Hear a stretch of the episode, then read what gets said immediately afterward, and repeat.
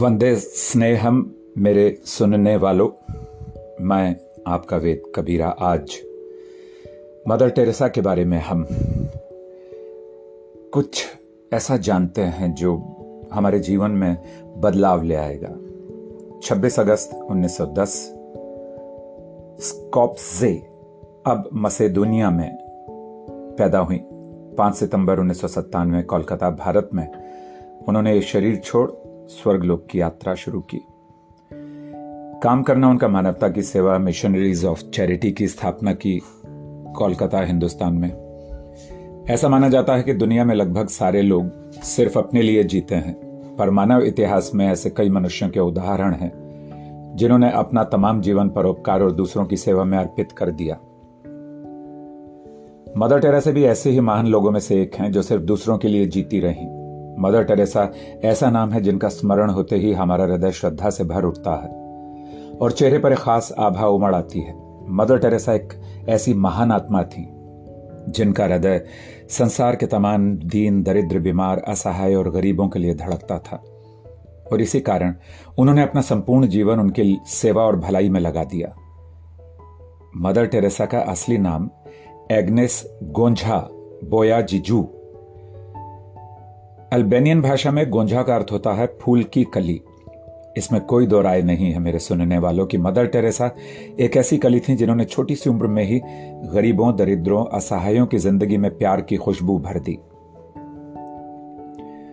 Mother Teresa के बारे में आप जानना चाहेंगे प्रारंभिक जीवन। 26 अगस्त 1910 को स्कॉप्स अब मसोदेनिया में उनका जन्म हुआ। उनके पिता निकोला बोयाजू एक साधारण व्यवसायी थे। मदर टेरेसा का वास्तविक नाम एग्नेस गोंझा बोयाजीजू था। ये मैंने अभी बता चुका हूँ। आपको अल्बेनियन भाषा में गोंझा का अर्थ फूल की कली होता है। जब वो मात्र आठ साल की थी, तभी उनके पिता परलोक से धार गए, जिसके बाद उनके लालन पालन की सारी ज़िम्मेदारी उनकी माता द्राना बोयाजू के ऊपर आ गई। वो पाँच भाई बहनों में सबसे छोटी थी। उनके जन्म के समय उनकी बड़ी बहन की उम्र सात साल, सिर्फ़ सात साल, भाई की उम्र दो साल की थी, बाकी दो बच्चे बचपन में गुजर गए थे। वो एक सुंदर, अध्ययनशील एवं परिश्रमी लड़की थी।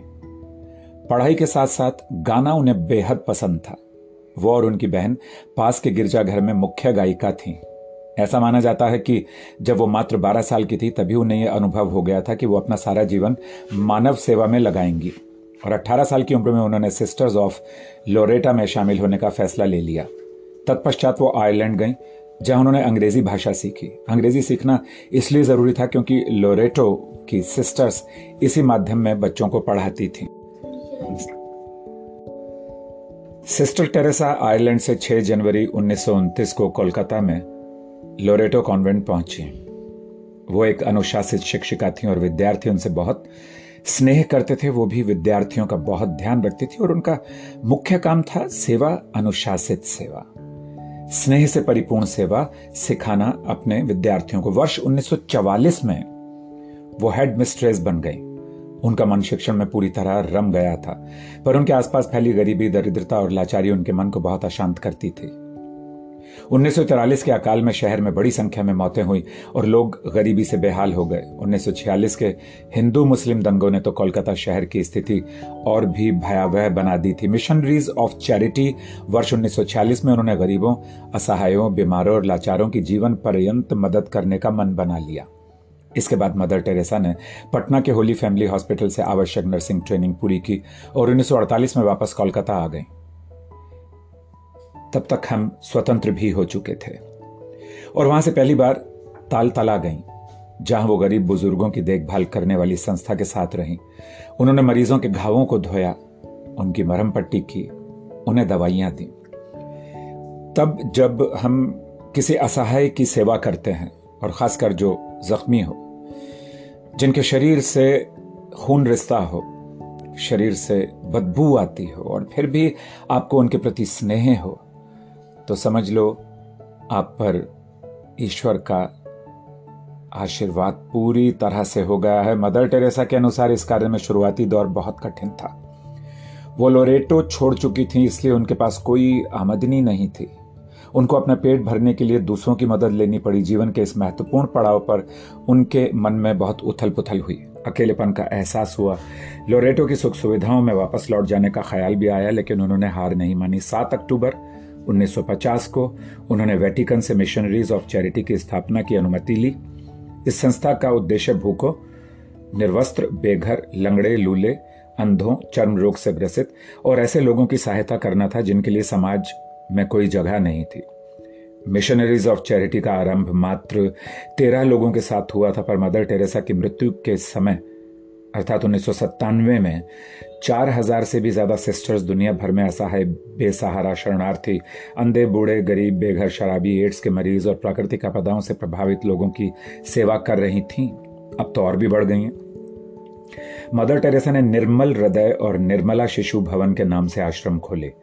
निर्मल हृदय का ध्येय असाध्य बीमारी से पीड़ित रोगियों व गरीबियों का सेवन करना था, सेवाएँ करनी थी, जिन्हें समाज ने बाहर निकाल दिया हो। निर्मला शिशु भवन की स्थापना अनाथ और बेघर बच्चों की सहायता के लिए हुई थी। सच्ची लगन और मेहनत से किया गया काम कभी असफल नहीं होता।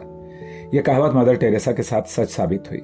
जब वो भारत आई तो उन्होंने यहाँ बेसहारा और विकलांग बच्चों और सड़क के किनारे पड़े असहाय रोगियों की दयनीय स्थिति को अपनी आँखों से देखा। इन सब बातों ने उनके हृदय को इतना द्रवित किया कि उनसे मुँह मोड़ने का साहस नहीं कर सके।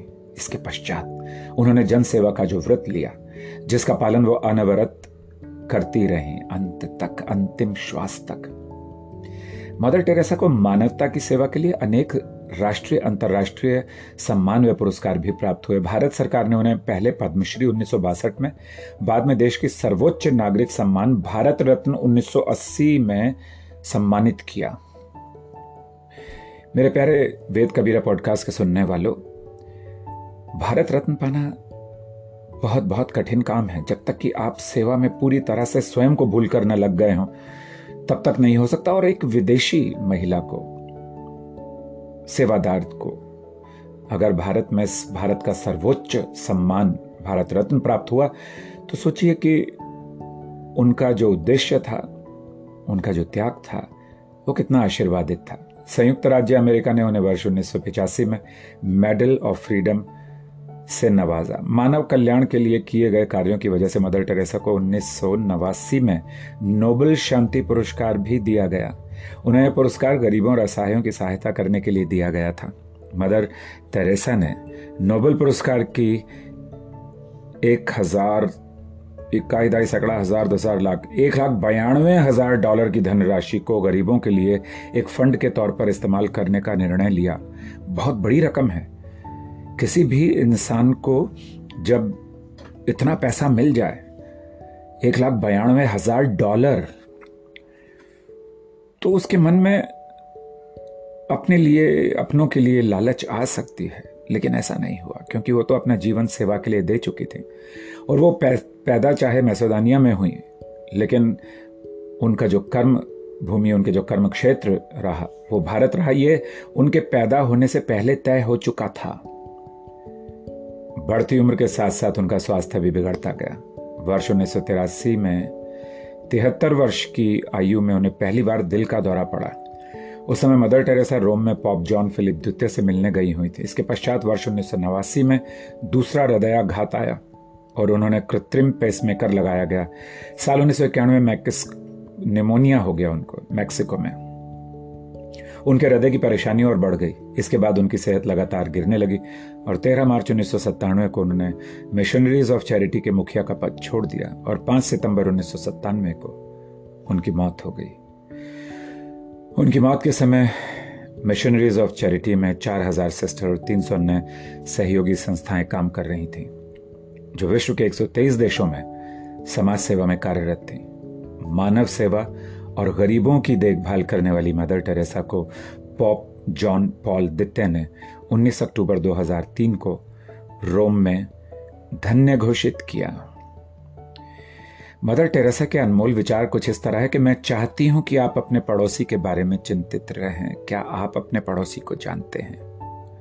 यदि हमारे बीच शांति की कमी है तो वो इसलिए क्योंकि हम भूल गए हैं कि हम एक दूसरे से संबंधित हैं।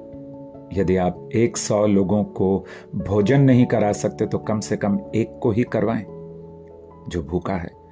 यदि आप प्रेम संदेश सुनना चाहते हैं तो पहले उसे खुद भेजें। जैसे चिराग को जलाए रखने के लिए हमें दिए में तेल डालते रहना पड़ता है, इसीलिए प्रेम से प्रेम बढ़ता है। प्रेम के दिए में प्रेम का ही तेल और प्रेम की ही बाती और प्रेम का ही प्रकाश होता है।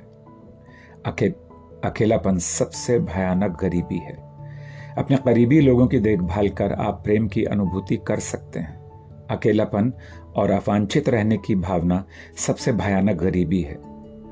वो कहती थी कि प्रेम हर रोग में होने वाला फल है। और हर व्यक्ति के पहुँच के अंदर है। रोगों में भी प्रेम है और बुराइयों में भी प्रेम है, लेकिन हमने उसे छुपा दिया है। यदि हम प्रेम को बढ़ने देंगे तो रोग और बीमारियाँ और बुराइयाँ, घृणा, घमंड, ये सब का अंत हो जाएगा। आज के समाज की सबसे बड़ी बीमारी कुष्ठ रोग या तपेदिक नहीं, बल्कि अवांछित रहने की भावना है। बताइए, कब वो कह गई ये बात? प्रेम की भूख को मिटाना, रोटी की भूख मिटाने से कहीं ज़्यादा मुश्किल है। अनुशासन लक्ष्यों और उपलब्धि के बीच का पुल है। अनुशासन। The discipline is the key of success and success in life and success and health and and and all the things वो कहती हैं कि सादगी से जिए ताकि दूसरे भी जी सकें। उन्होंने कहा कि प्रत्येक वस्तु जो नहीं दी गई है, वो खोने के समान है। हम सभी महान कार्य नहीं कर सकते, लेकिन हम कार्यों को प्रेम से कर सकते हैं। हम सभी ईश्वर के हाथ में एक कलम के समान हैं। ये महत्वपूर्ण नहीं कि आपने कितना दिया, बल्कि यह है कि देते समय आपने कितने प्रेम से दिया। वाह! खूबसूरत लोग हमेशा अच्छे नहीं होते, लेकिन अच्छे लोग हमेशा खूबसूरत होते हैं। दया और प्रेम भरे शब्द छोटे हो सकते हैं, लेकिन वास्तव में उनकी गूंज अनंत होती है। कुछ लोग आपकी ज़िंदगी में आशीर्वाद की तरह होते हैं तो कुछ लोग एक सबक की तरह।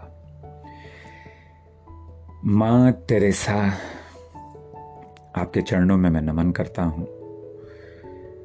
आपने जो अनुशासित जीवन जीते हुए दिन दुखियों के लिए अपने जीवन के सुखों का त्याग किया। वो मेरे लिए अनुसरणीय है और मुझे पूरा भरोसा है। मेरे वेद कबीरा पॉडकास्ट सुनने वालों के लिए भी अनुसरणीय है। वंदे स्नेहम, वंदे सेवाम, वंदे मातृभूमि।